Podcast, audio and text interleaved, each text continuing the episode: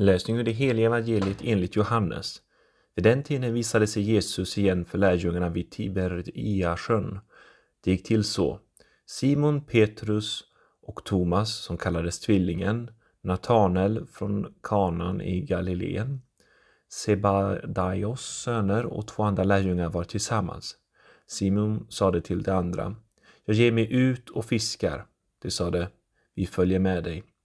De gick ut och steg i båten, men den natten fick de ingenting.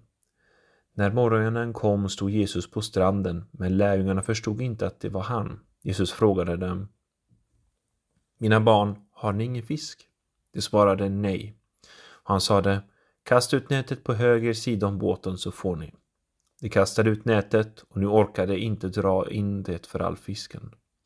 Den lärjungen som Jesus älskade sade då till Petrus, Det är Herren. När Simon hörde det, att det var Herren knöt han om sig ytterplagget, för han var inte klädd, och hoppade i vattnet. De andra lärjungarna kom efter i båten med fångsten på släp. Det hade inte långt till land, bara några hundra meter. Då de steg i land fick de se en glödhög och fisk som låg på den och bröd. Jesus sade till dem, hämta några av fiskarna som ni just fick. Simon Petrus gick upp på stranden och drog i land nätet som var full av stora fiskar, 153 stycken.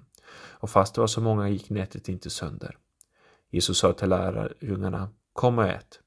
Ingen av dem vågade fråga honom vem han var. De förstod att det var Herren. Jesus gick fram och tog brödet och gav dem, och likaså fisken.